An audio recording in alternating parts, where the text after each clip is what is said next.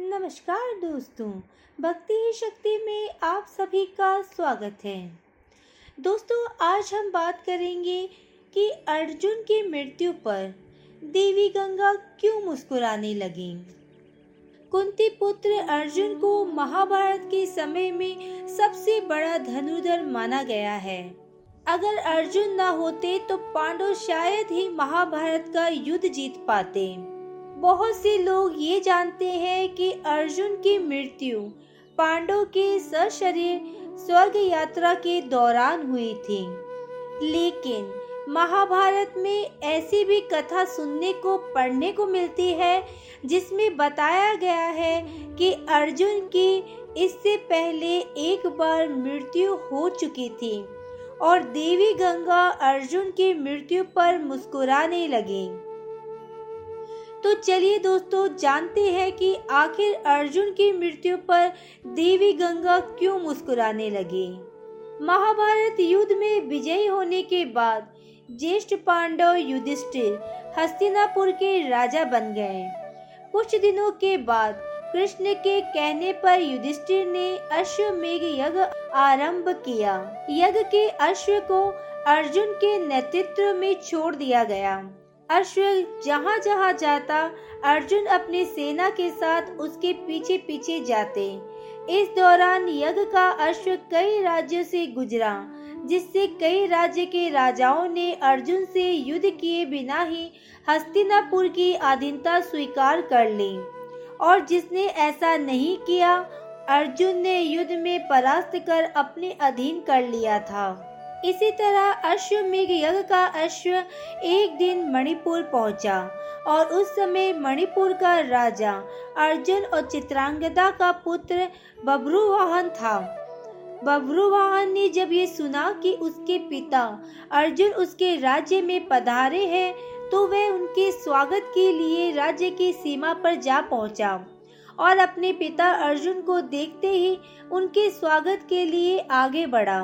लेकिन अर्जुन ने उसे रोक दिया।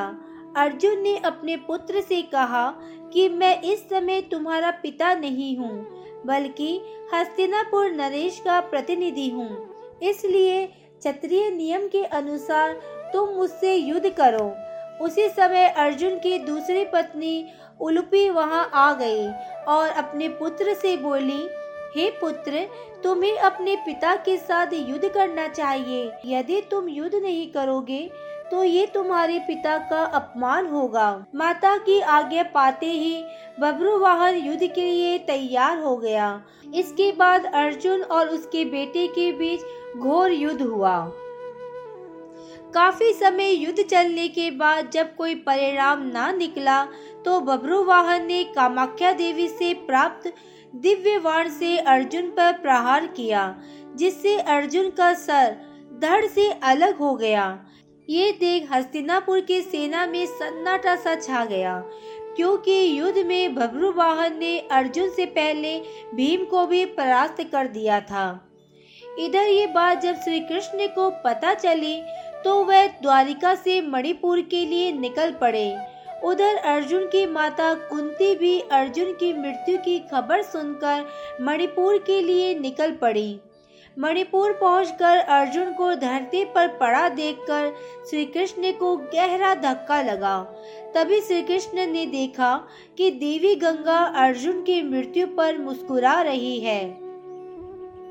इतने में ही कुंती भी वहाँ आ पहुँची। अपने पुत्र के शव को गोद में रखकर विलाप करने लगी। कुंती को विलाप करता देख देवी गंगा से रहा नहीं गया और वह कुंती से बोली, हे कुंती, तुम व्यर्थ में क्यों रो रही हो? क्योंकि तुम्हारे पुत्र अर्जुन को उसके कर्मों का फल मिला है।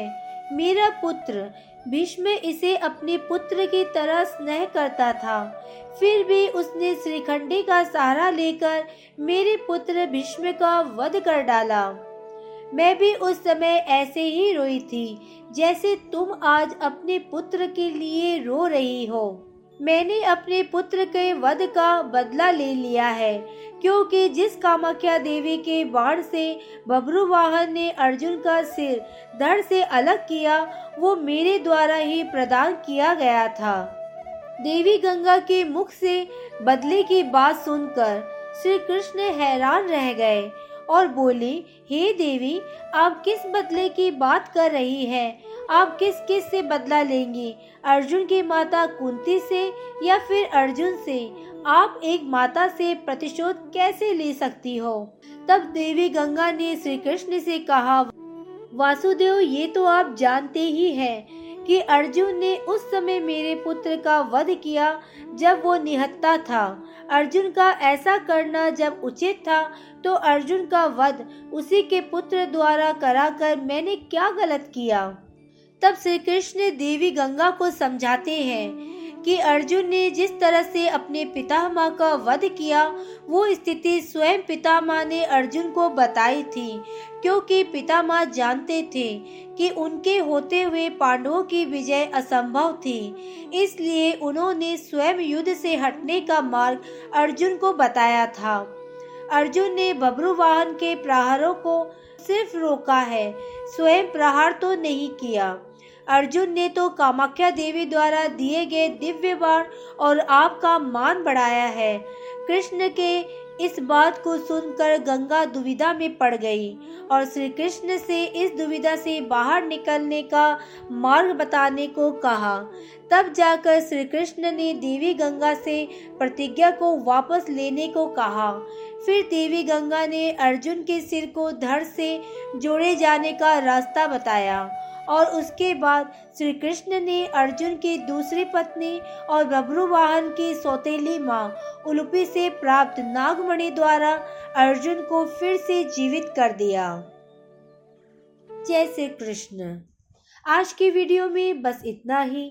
अगर आपने मुझे अब तक सब्सक्राइब नहीं किया है तो सब्सक्राइब ज़रूर करें। कमेंट और लाइक करना ना भूलें। इसी कामना के साथ कि आप हमेशा खुश रहें स्वस्थ रहें। नमस्कार।